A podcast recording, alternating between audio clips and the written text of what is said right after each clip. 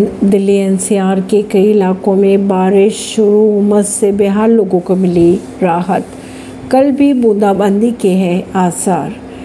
IMD के अनुसार अभी गर्मी और उमस से राहत मिलने की उम्मीद तो नहीं है, लेकिन अगर बात करें 22 व 23 अगस्त की तो कुछ स्थानों पर हल्की बारिश की संभावनाएँ बनी हुई है। इसी दौरान अगर तापमान की बात कर ली जाए तो 33 से 36 डिग्री के बीच रहने की संभावनाएँ हैं। वहीं कल तीन साल बाद सोमवार को अगस्त माह का सबसे गर्म दिन के रूप में दर्ज किया गया। चौबीस अगस्त के बाद फिर से अनुमान लगाया जा रहा है कि तापमान में बढ़ोतरी देखी जा सकती है। मौसम विभाग के अनुसार अभी इस गर्मी और उमस से राहत मिलने की उम्मीदें बहुत कम नज़र आ रही है। परवीन अर्शी नई दिल्ली